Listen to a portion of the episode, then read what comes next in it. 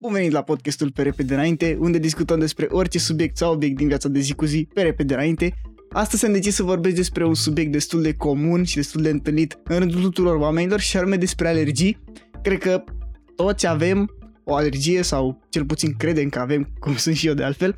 O să încep prin a vă spune o mică experiență personală sau o poveste personală pe care am avut cu alergiile și anume Mie de vreo 10 ani încoace, să zic așa, poate chiar mai mult, nu știu că n-am să mă uit pe calendar, de vreo 10 ani încoace, mă, eu mă confrunt cu niște reacții alergice, cred, nu știu exact la ce, cred că totuși la un aliment, deci să vă explic pe scurt ce mi se întâmplă. Odată la câteva luni, să zicem 3-4 luni, aș spune că am o dată pe anul timp, nu știu, am observat că, nu știu exact dacă are vreo legătură, dar am observat uh, corelația asta. Odată pe anul timp, să zic așa, la 3-4 luni, mă umplu peste tot pe corp de pubițe, să zic așa, un fel de urticarie, să asemănă foarte mult bubițele astea cu înțepăturile de țânțar sau în general cu înțepăturile de insecte. Mă și mă enervează pentru că mi-apar în continuu. Deci, gândiți-vă că mi-apar în general în zone unde, bă, nu pot să zici că le încurci neapărat cu înțepăturile de insecte, pentru că mi-apar, de exemplu, pe boost.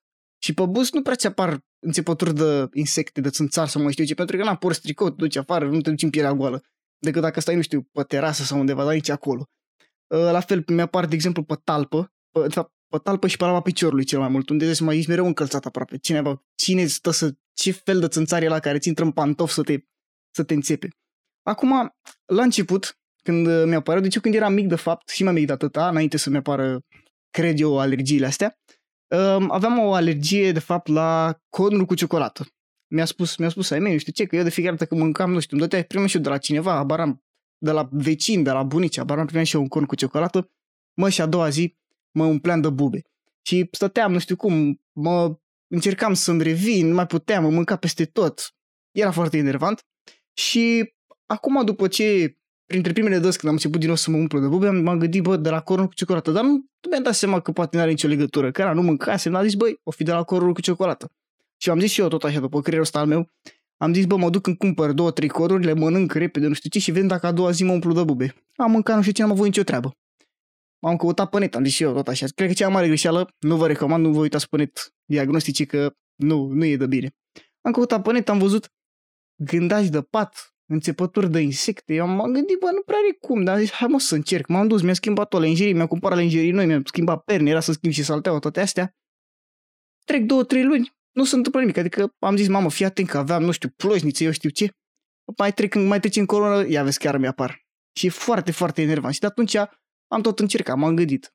Până la urmă am ajuns eu, sincer, eu de unul singur, am ajuns la concluzia că e o alergie la un ceva aliment, nu să știu exact care, dar o să merg la un moment dat la un alergolog să văd care ar putea fi problema. Cred totuși că e la ceva, nu știu, aliment care îl consum o dată pe anul timp sau o dată la două, trei luni, nu știu care e ideea. Și ideea în sine cu podcastul ăsta, cu subiectul sau discuție, mi-a venit pentru că chiar acum trec printr-o astfel de reacție alergică. Uh, și anume, deci gândiți-vă că e foarte enervantă. Deci imaginați-vă la mâna dreaptă, vă dau un exemplu, imaginați-vă o linie care conectează uh, degetul inelar de la mâna dreaptă cu antebrațul. Deci o linie așa care trece în partea opusă a palmei.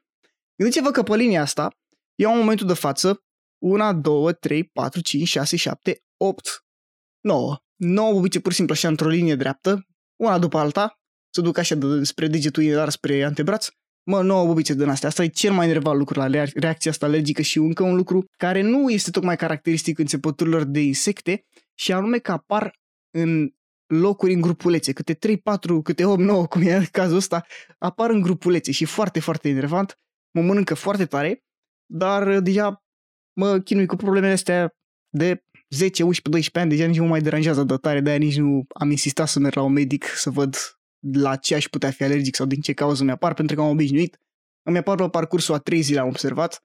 Deja, adică în prima zi văd că mi-apar, îmi bag de două ori picioarele în ea, aștept încă o săptămână să-mi treacă, să-mi apară toate, încă două zile să-mi apară toate și încă două, trei zile să mi se vindece și aia e, trecem peste, n-avem ce să facem.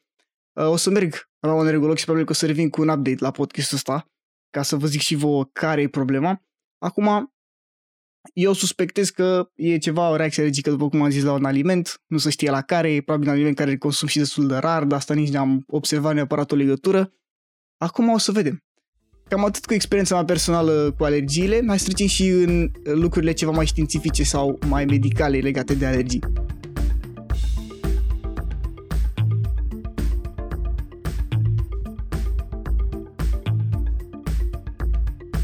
După cum știți, sistemul imunitar este format din limfocite, cunoscute cel mai des drept celule albe, iar alergiile reprezintă un răspuns al sistemului imunitar la o substanță din mediu care în mod normal este inofensivă, dar pe care organismul o percepe ca dăunătoare. Ca o analogie, putem spune că celulele albe fac o greșeală interpretând o substanță inofensivă cu una dăunătoare și astfel declanșându-se o reacție alergică.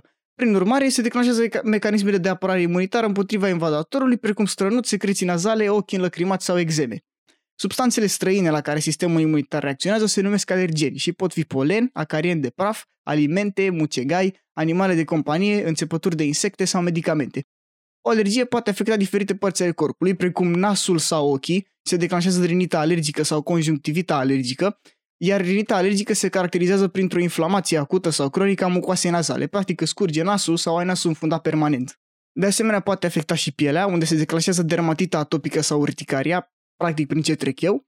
Poate afecta și plămânii, unde se declanșează asmul bronșic, care se caracterizează prin tuse subită, senzație de presiune ce poate fi asemănată cu un ghem de durere în capul pieptului, dispnee sau senzația de sufocare este unul dintre cele mai cunoscute simptome de asm bronșic, respirație șuierătoare, o sursă de mare disconfort pentru toți cei care suferă de asm bronșic și mai ales pentru persoanele din jurul persoanelor care suferă de asm bronșic.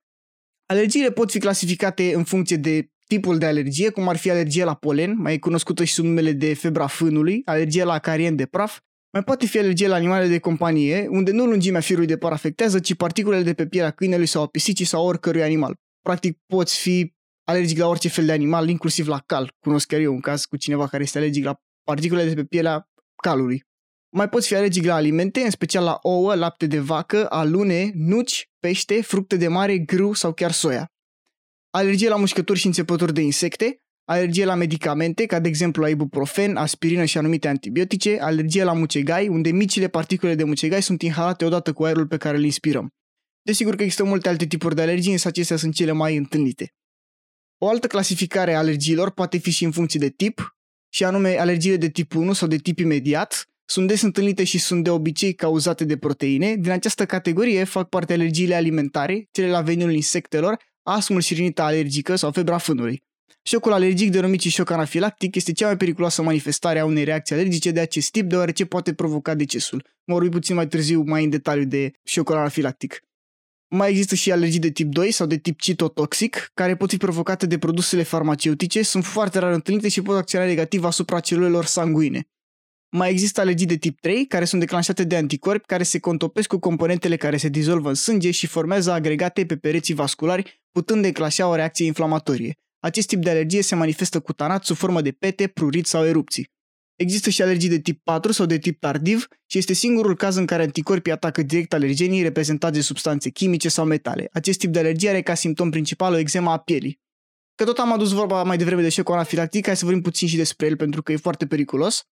Anafilaxia sau șocul anafilactic reprezintă o reacție alergică severă care poate pune în pericol viața. Se poate produce în decurs de câteva secunde sau minute de la expunerea la substanță alergică, fie că este vorba de un alergen alimentar, cum ar fi arahidele, fie că este vorba de un alergen din categoria medicamentelor, de exemplu un antibiotic sau chiar penicilina, sau de o înțepătură de insecte, de exemplu înțepătura de albină.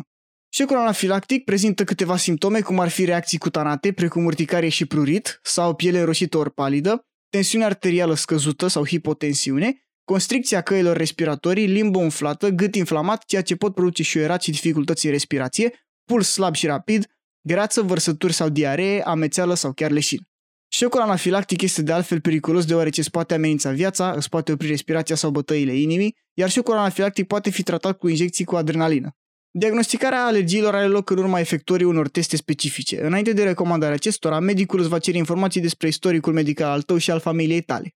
Testele în urma cărora se diagnostichează alergiile pot fi clasificate în două tipuri, și anume teste cutanate, care pot fi făcute prin înțepare sau intradermic. Acestea nu sunt dureroase, durează aproximativ 30 de minute și rezultatul este aflat pe loc. Un exemplu de test cutanat este testul prin înțepare, numit și testul PRIC, care are loc prin înțeparea pielii de pe partea anterioară a brațului cu mai mulți alergeni într-o cantitate foarte mică. Zona înțepată se va înroși dacă ești alergic într-un interval de maximum 15 minute.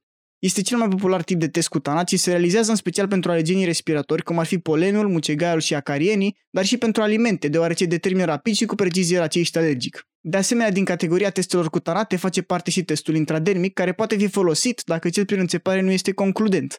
În cadrul acestuia, alergenul este injectat sub primele straturi ale pielii. Se utilizează cu precădere atunci când se bănuiește o alergie la medicamente. Diagnosticarea se poate face și printr-un test epicutanat, denumit și testul patch, unde se lipesc pe piele, mai exact pe spate, niște plasturi hipoalergenici, care fiecare conține câte o substanță alergenică. Sunt lăsați să acționeze 48 de ore, iar ulterior, medicul alergolog interpretează rezultatele. De obicei, acest test este folosit pentru a detecta substanțele care provoacă apariția dermatitei de contact. De asemenea, mai există și un al doilea tip de teste, și anume testele serologice sau de sânge. Testele de sânge sunt folosite mai ales în cazul pacienților aflați într-o situație deosebită, cum ar fi pacienți care își administrează un medicament care poate influența rezultatul testelor, pacienți care au o problemă dermatologică gravă sau un nivel de sensibilitate a pielii foarte ridicat, sau pacienți care dacă în trecut au manifestat o reacție la un alergen, în urma căruia și-au dat seama că au o sensibilitate aparte la acea substanță și că trebuie să evite contactul cu aceasta. Astfel de teste sunt folosite în mare parte pentru a evita o reacție alergică cu totul și pentru a nu afecta pacientul deloc.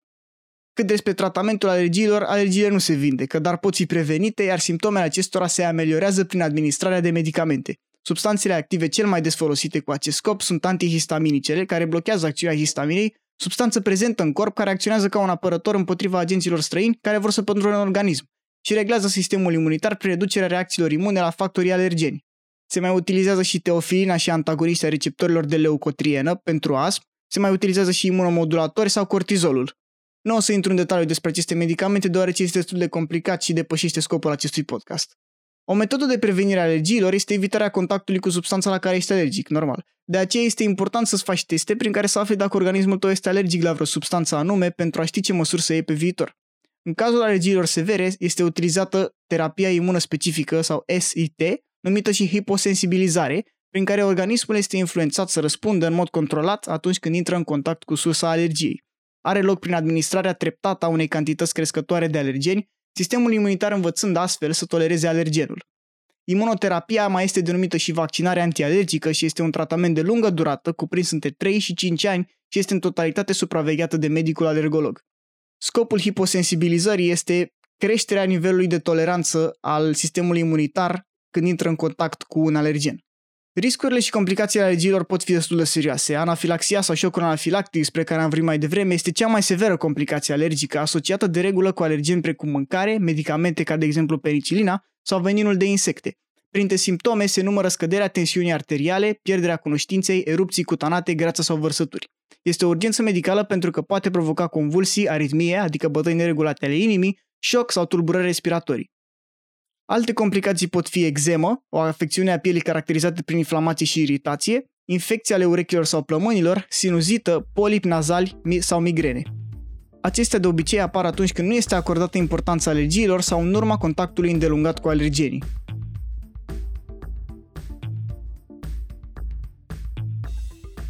Cam atât am avut de spus despre alergii. Vă mulțumesc mult că ați ascultat acest podcast. Sper că v-a fost de folos. Ca un disclaimer așa de final, să știți că nu sunt vreun medic sau vreun specialist. Toate informațiile sunt luate de pe internet. Puteți găsi sursele la linkul din descrierea acestui podcast.